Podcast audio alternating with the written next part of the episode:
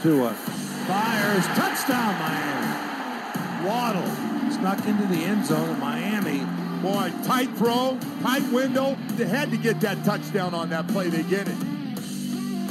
What is up, Dolphins, and welcome to the Drive Time Podcast, part of the Miami Dolphins Podcast Network, covering your team, your Miami Dolphins. How's it going, everybody? I am your host, Travis Wingfield, and as always, I am here to bring you your daily dose of Miami Dolphins football. And on today's show, it's our final preview show of the season. Week number 18 is here. Dolphins and Patriots on tap. We'll break it down as we do each Thursday here, position by position, some key stats, tell you how the Dolphins can win the game, and give you the three keys to victory. From somewhere in South Florida, this is the Drive Time Podcast. That's another Miami Dolphins Let's do this one more time, shall we? But first, before we do the game preview, a quick reminder please go ahead and check out our YouTube channel for the media availabilities on Wednesday. They were really good. We had some good moments with Matt Collins. I thought Christian Wilkins talked a lot about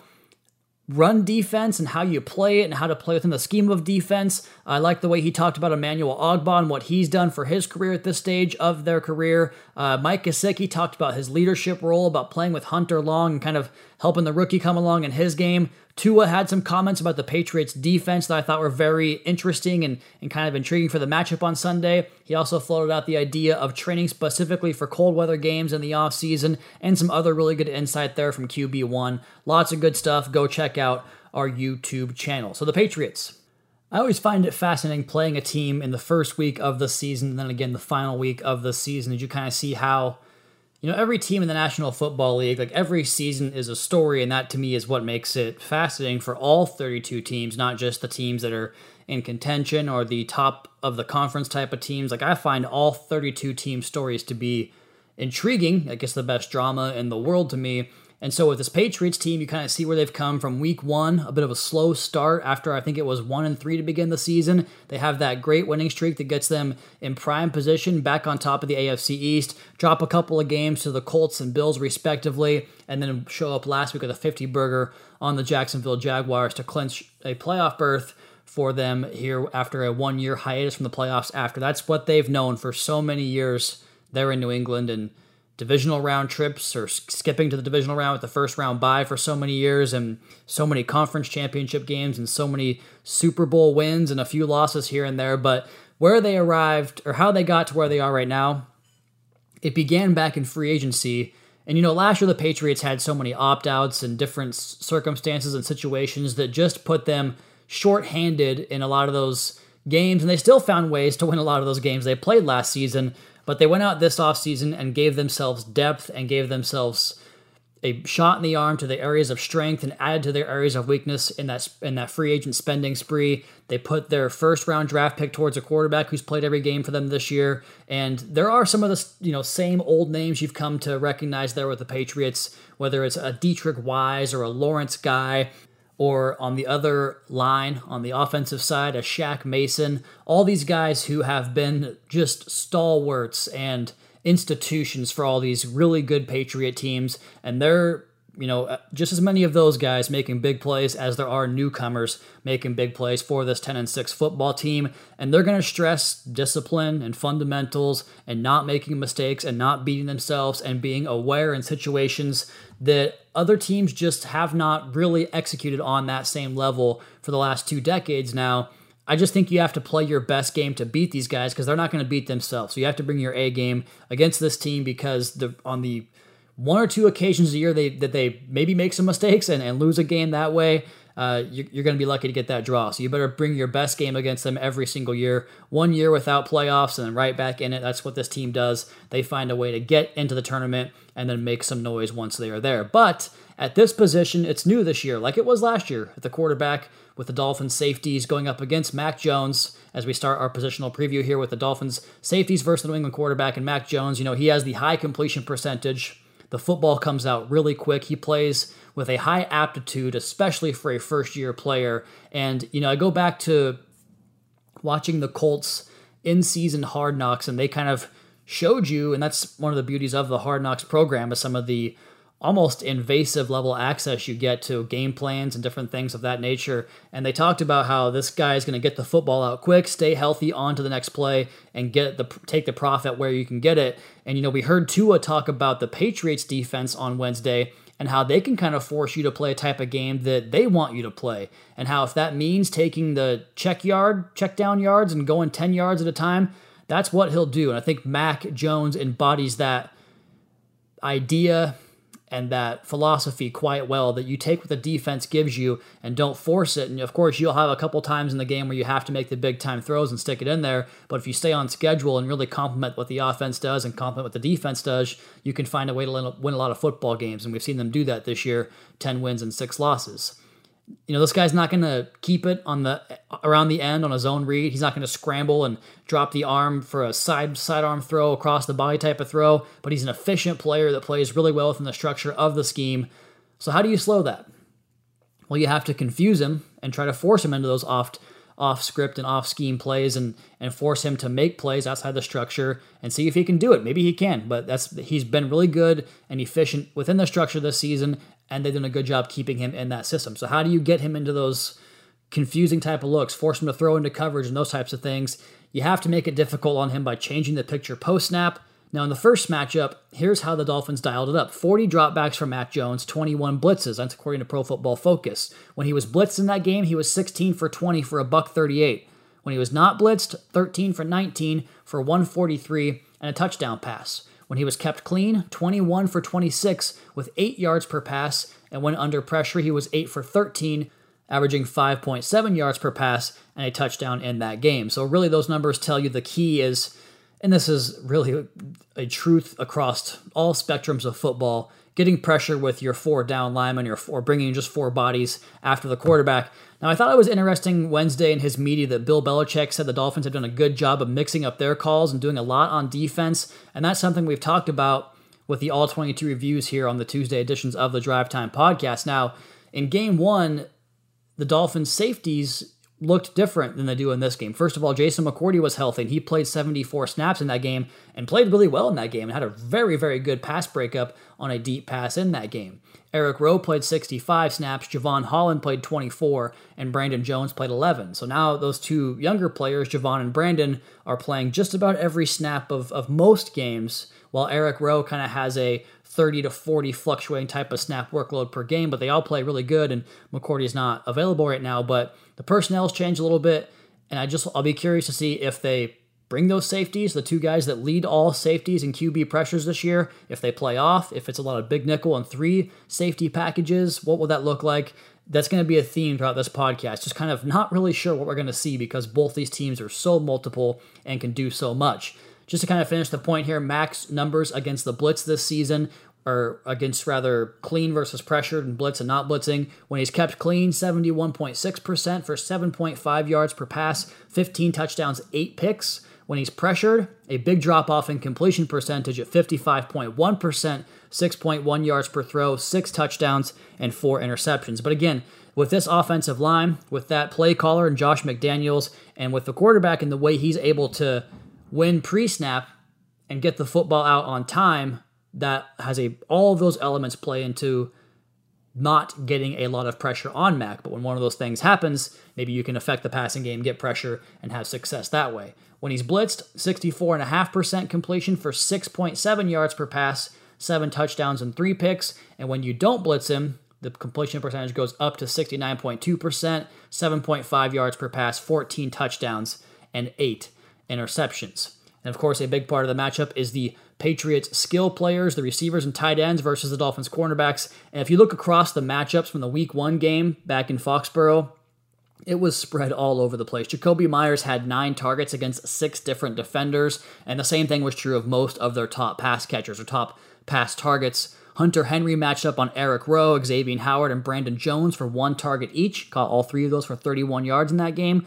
And going into that game, I think Jonnu Smith was maybe a little more kind of the 1A to the 1B in Hunter Henry, and that's kind of flipped so far as far as snap counts go. But Jonnu in that game had five targets against five different defenders, and he did play more in that game than Hunter Henry did. But I think it'll be more about matching up on a play by play basis based on alignment and assignment And they can really mix up their personnel groupings too from 11 and 12 and 13 and 21 and 22 personnel. Jakobi Meyers, though, the receiver, was their top target getter this year with 118 targets. He's caught 79 of those for 796 yards, and he caught his first career touchdown a, uh, uh, you know, a few weeks back, and he has two on the season now. And I love the way they got him that touchdown, and the whole team celebrated along with him because he's a he's been a good player who's really put the work in and kind of climbed up the depth chart, and now he's kind of the go-to guy there with 118 targets, and he does it with really good route running. He's got a lot of core strength and ability to kind of sink the hips and explode out of those breaks and use his body to not only keep himself free of defenders, but stay on balance during the kind of physical exchange of each and every route. Now, Kendrick Bourne has 66 targets for 52 catches, a high catch percentage for 776.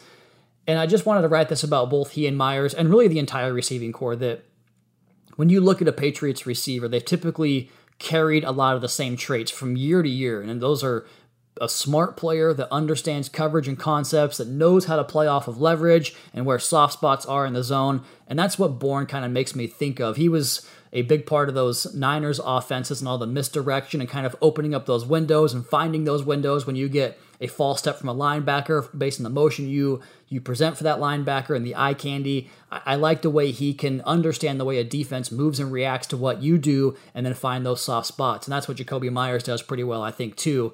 And you continue this receiving corps here. Kristian Wilkerson is a new guy there. He's I think 14 targets, but I'm not really familiar with his game, but he's part of the equation there as well.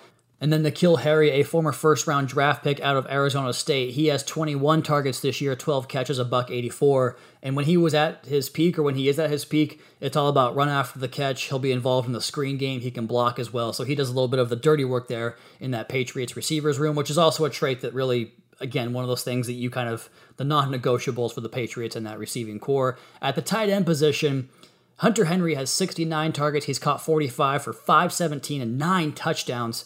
And we talked about the leverage of understanding the defense and all those things that the receiving corps does. It extends the tight ends here for this team as well. I watched a, a real good bit of Hunter Henry when he was a free agent. Uh, was it last year? Yeah, I guess it was last year. And the only real concern I had when watching him was there wasn't one. The concern with him was the medical because he's missed so many games in his career, but he's found his health and he's producing there for the Patriots. He's a multi-dimensional player who will be involved in the running game and the passing game. And when he's on the field, you have to be real careful and real sound with your substitutions and your, and your responsibilities because they can get to multiple different looks with him kind of being the chess piece that can extend to here's a classic inline Y, here's a guy that goes out to the slot, here's an H-back that can do multiple things. So you have to keep an eye on Hunter Henry. And then Jonnu Smith, 45 targets, 28 catches, 249. Super athletic. He was a YAC monster in Tennessee. And again, Henry's emergence has kind of slanted the snap counts a little bit more in his favor 708 to 501, but they still use both these guys plenty,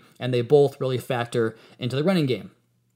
So how do you match up? You know, Xavier Howard has had another really good year here. He'll play his 32nd game in two years out of possible 33 here when he starts on Sunday for the Dolphins. And Brian Flores mentioned the flexibility that he offers and the ability to, hey, we need to go cover that guy. Can you go do it? And yeah, he does that.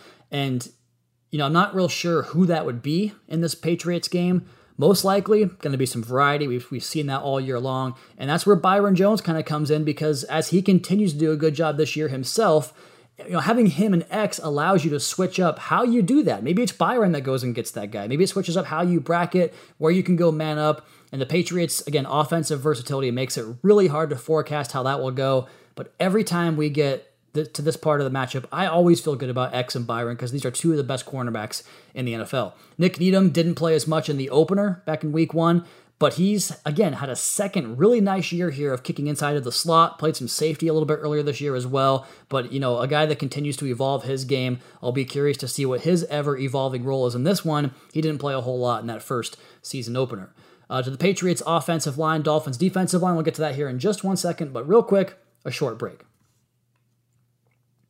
back here on the Thursday edition of the Drive Time podcast, previewing Dolphins and Patriots.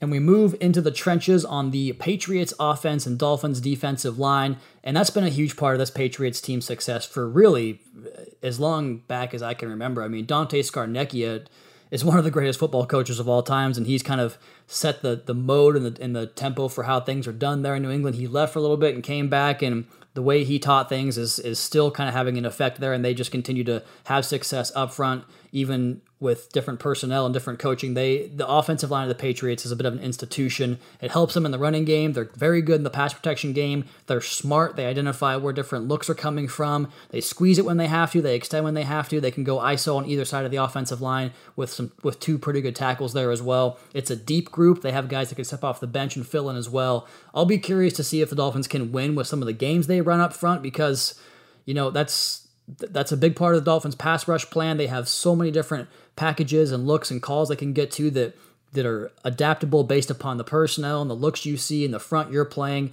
I'll be curious to see if Miami can have success with that against this good Patriots offensive line. It was tough going the first time around. Can they get more pressure on Mac Jones this time, whether it's with the blitz or if it's with four-man pressure? That's another element I'm curious to look at in this game is is it going to be four-man pressure? Is it going to be blitzes? I mean, Trent Brown, the the Patriots right tackle, he was injured back in that week one game pretty early on, if I recall.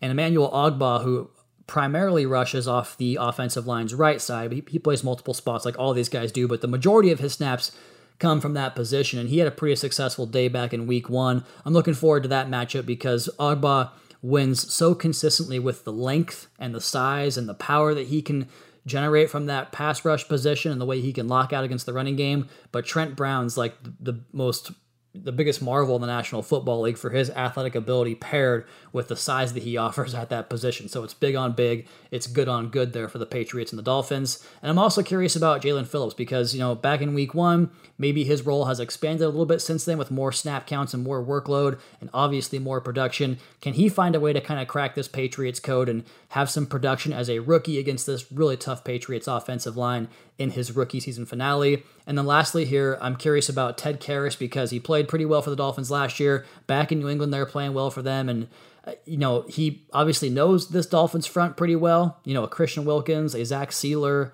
and Adam Butler, because he used to play with him in New England as well, and even a Raekwon Davis for his second season here with the Miami Dolphins. I'm curious, do they know his tricks? Does he know their tricks? Is he going to pass those along? Are they going to pass it along? I mean, the, the lack of it's tough to confuse a division opponent, especially one that's this kind of closely tied together with some ex players being on either side of the football. But I'm curious to see about how they attack Ted Karras in this game and if he can best them or if they can best him on that Patriots interior front. But it's a good matchup there. I love this Dolphins defensive line. Patriots offensive line brings it as well. To me, that's kind of the marquee matchup of the game. And we finish up here with the Patriots offense with their running backs against the Miami linebackers. Huge fan of this Patriots backfield. I think Damien Harris is one of the better running backs in the National Football League. He's scheme diverse, gap or zone, outside or inside. He's got power. He can be a slasher. And the way he finishes runs, big fan of that. Smooth runner with excellent feel and vision. Just kind of all the traits you check off the box when you see about an Alabama running back coming out. He's another one of those guys, man. And then Rhamondre Stevenson was a guy that the Dolphins had at the Senior Bowl back in Mobile back in February, and he winds up going, I think, in the fourth round to the Patriots. Just a, another one of these big bruising types of backs that has phenomenal contact balance, and he can, you know, invite bodies to the box to the party and and try to slip through some of those first and second level tackles. Then once he does that, he can get rolling on the back end and create some big plays through his power and yards after contact. And then JJ Taylor's kind of a scat back that can do multiple things. He's very fluid, very diverse, and very dynamic in the passing game as well. And then Jakob Johnson, their fullback. I mean, this guy factors into the game, man. Fullbacks you know, kind of a, a, lost art in the modern game of football. But a lot of these coaches that you know go that have success in this league have gone to the fullback here, and Jakob Johnson is one of those guys for the Patriots, and he really helps them as well in their misdirection game because a lot of times your eyes follow that fullback in, in the running game, and they know how to utilize him to kind of send some traps out there and, and send some some false alarms in terms of where the play is going, and you have to be disciplined with your eyes to be able to handle that. So big game here for Jerome Baker. There's a lot on his plate with the complement of backs and tight ends they have, whether it's in coverage, whether it's in the running game, the kind of the multiple run looks they have, like we mentioned, their ability to game plan for multiple different types of schemes and personnel. And then Elandon Roberts, also this to me is a big E-Rob game. This guy's one of the most physical thumpers in the NFL, and the Patriots love to run the football. Again, some head knocking going on there with E-Rob and this Patriots run game. Mention some of the Patriots' versatility in terms of their personnel usage. They're 55% of the time in 11 personnel. That's 5% below the league average. And I kind of assumed this number would be higher just based upon watching them and the personnel they have. But 12 personnel is just 15%. That's 6% below the average. But then this one makes sense 21 personnel. We mentioned Jakob Johnson. They have a deep backfield. They can go two, two running backs in the game as well. 23% of the time they're in 21 personnel. That trails only Baltimore and San Francisco. San Francisco is way out there, but they have Kyle Juszczyk and use him more than anybody else. And then the Patriots, or the, rather the Ravens, have Patrick Ricard. They use him as well. So 36% for the Niners, 24% for the Ravens, and then 23% are the Patriots. And just for you know completion's sake here, the Falcons run at 20% of the time. They've got Cordarrelle Patterson and Mike Davis there. The Vikings 19% of the time. They also use C.J. Ham, their fullback, ahead of Dalvin Cook. And the reason I get this far into it is after 19%, there's a big drop off down to 12% for the Cleveland Browns is the next highest figure of 21 personnel. So the Patriots utilize that package as much as anybody, and then 22 personnel with two backs, two tight ends, five. That's five percent, and they can also go heavy. They can roll up heavy offensive line and get a six or even seventh man out there. They did that back in the opener in week number one. So lots and lots and lots to prepare for and to get ready for. Before we jump over to the other side of the preview here and talk about the Dolphins offense versus the Patriots defense, a short break. Drive Time Podcast Thursday edition. Your host, Travis Wingfield, previewing Dolphins and Patriots Week 18, our final game of the 2021 season. We'll also have John Congemi on the podcast on Friday to break the game down with him, answer your mailbag questions, and pick the NFL games for the last time this regular season before we get to next week with the recap podcast, the All 22 podcast, and then eventually head into off-season mode. We'll update you on what that looks like next week, but for now, Dolphins quarterbacks quarterback versus Patriots safeties. And we start here with Tua. And in the first game against the Patriots, they really played coverage on him and only blitzed a handful of times. It was four blitzes in that game for the Patriots. And, you know, I mentioned the projects I did in terms of just doing some minimal charting on the podcast yesterday and the difference between blitzes for how teams attacked Miami, how Miami attacked opposing teams, and the splits. And there wasn't really so much instructive data in the wins and losses in terms of the blitz numbers, but you could see as you go through that project that some teams planned to come after him and others didn't. And the Patriots did not in that game. And he wound up actually having one of the better days statistically against this Patriots defense we've seen this season. If you want to talk about yards and passer rating and, and all that fun stuff, because they are very, very, very good. And it kind of starts in that back end. And it kind of starts now, or it used to, or still does with Devin McCourty. But now Kyle Dugger is a big part of that defense as well. He is rangy, he is smart, he is instinctive. He can, like the Dolphins we talk about, you can mix your coverages with him.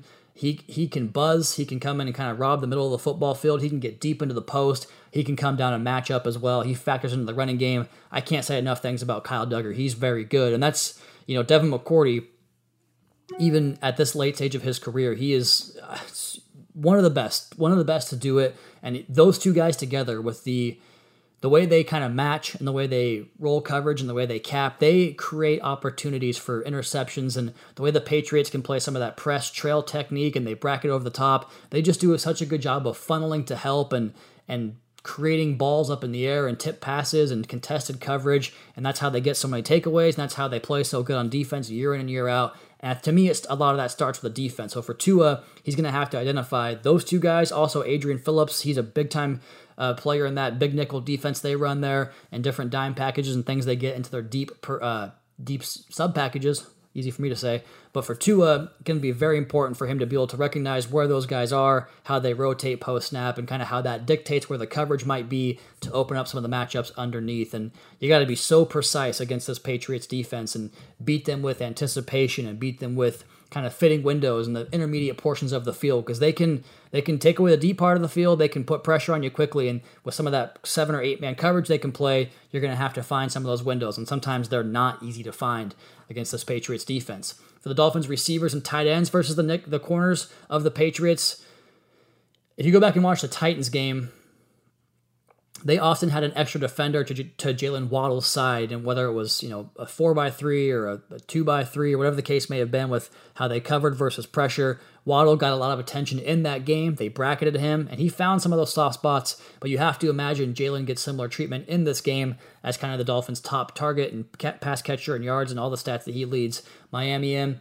But again, the Patriots kind of built front to back, even though it's good on all levels. This Dolph- this Patriots secondary is is choice. I mean, J.C. Jackson, he's he's right up there with Xavier and Howard for my money as one of the top ball hawks in the NFL. Trevon Diggs obviously joins that category this season. You know, Jaire Alexander in Green Bay. There's there's plenty of them out there, but these two guys are two of the very best. And just the way he covers and the way he plays and the way he competes and it's so impressive the way they generate takeaways with the way they play. I'm having a hard time explaining this, but the way they kind of play in terms of you know, he plays that underneath trail and he has a way of just kind of staying in the right position to flash a window to the quarterback and then take it away at the last second. That's kind of what X does in some of those over routes and those crossing routes. They can they have a way of doing that with their whole secondary and it just generates so many balls in the air that get picked off. So JC Jackson's really good. Jalen Mills is having a good year for them. Uh, kind of the other perimeter cornerback for the Patriots. He was a addition from the from the Eagles, I believe, last season, and he was in perfect coverage on that one deep ball to Albert Wilson back in the season opener when it looked like Miami might be able to steal a 25 yard touchdown pass from Tua up to Albert Wilson.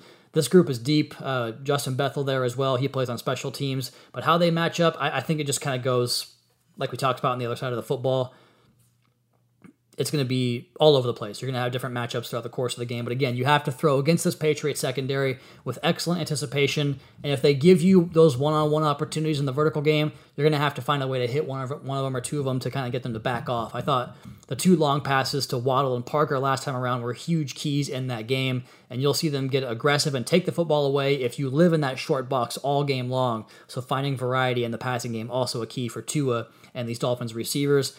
And it'll also be a key on the Dolphins' offensive front against this Patriots' multiple defensive front to win that matchup and give the passing offense enough time to do their thing and create enough yards in the running game to have the offense be able to stay on schedule to get to those passing opportunities. It all starts up front. And, you know, the Patriots for years have played what I call big man football. They have so many guys that are large human beings who are difficult to move and can physically compete for 60 minutes and wear on you. And they also provide a lot of the things the Dolphins have different types of fronts and flexibility. They run all kinds of games and stunts and have packages for days in those regards. They win on early downs to help set them up for key downs. They know when to get aggressive. They know when they can kind of back off and play a little bit of bend but don't break. But those guys up front, I mean, year in and year out, Deatrich Wise, 25 pressures this year, 19 run stops. Lawrence Guy, 15 pressures, 29 run stops. Davon Godchaux, we know him, 15 pressures, 19 run stops. And then Christian Barmore was kind of the Jenga piece here. The rookie from Alabama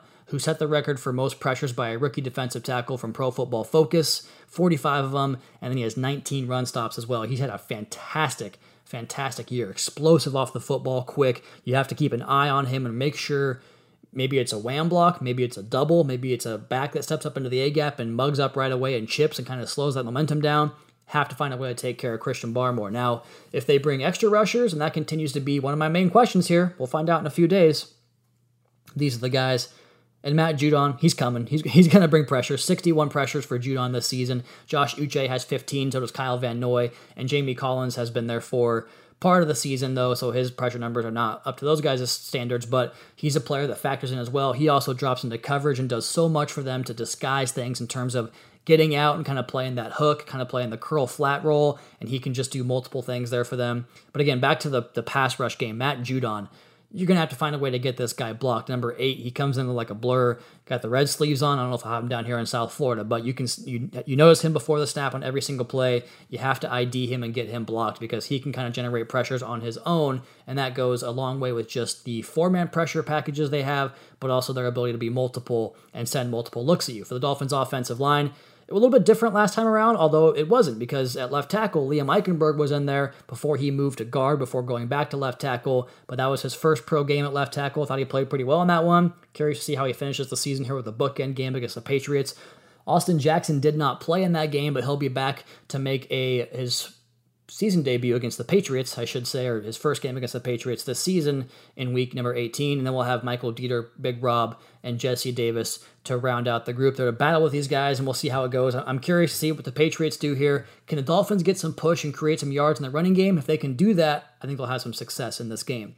Now let's go ahead and finish up here. The Dolphins running back and the Patriots linebackers. The theme continues. Big man football, man. Dont'a Hightower He's so good. This guy is such a good player. He factors in off the football in the middle part of the field. He comes down off the edge, can rush from those positions. He can cover tight ends and disrupt and chip that way too. The pressures, the run stops, it's all there for him. He's kind of like Christian Barmore. We talk about the way he took that D line to a different level. Dont'a Hightower is one that kind of stirs the drink there. I think that was a big reason why this year's defense is playing up to a much more usual standard than we saw last year with the Patriots defense, his absence. And then Ja'Whaun Bentley kind of also one of these thumper types guys that can kind of range sideline to sideline, but also just brings the physicality and sets the tone there for that defense. I wrote down Jahlani Tavai, Jahlani Tavai as well, the former Lions draft pick, who I thought was a good fit in that type of defense. He's a versatile type of player there that can give them some more depth at the linebacker position. And I'll just be curious to see how Miami does this. You know, I believe that kind of some chips and chips and dumps of the running backs and the screen game could be a good way to kind of calm down what the Patriots do in terms of their multiple looks and the mixing they can do. Is that Myles Gaskin, the way he factors in the passing game? Does Duke Johnson get some more run here back after the last time he played in this building? He had a big time breakout game against the Jets. What does Phillip Lindsay's role look like?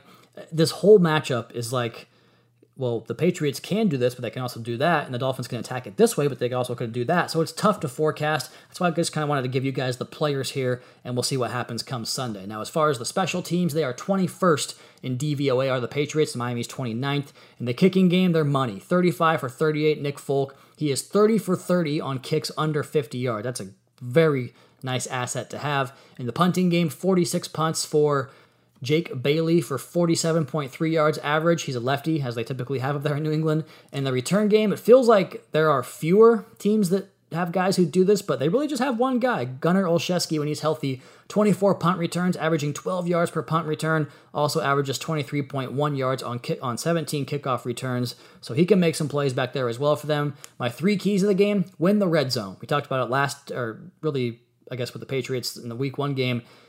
They were able to go up and down the field with the Dolphins one on defense in the red zone, and that helped them preserve the victory. Number two, stop the run. We saw what happened last week, how Miami was not able to get after Ryan Tannehill in the pass rush game because the, the Titans had so much success in the ground game. Third and short gave them opportunities to stay multiple in the way they do things. And then number three, play smart, disciplined football for 60 minutes. The Patriots will, so you have to do it too. The Dolphins will win this game if they win on early downs on defense and the Patriots will win this game if they execute offensively in the red zone. That's my time for the final game preview edition of the Drive Time podcast this season. We'll have John Congemi on tomorrow to break this thing down further, as well as the mailbag and the Week 18 picks trying to bring that thing home over 70%. I think I have to win a certain amount of games to get that this week.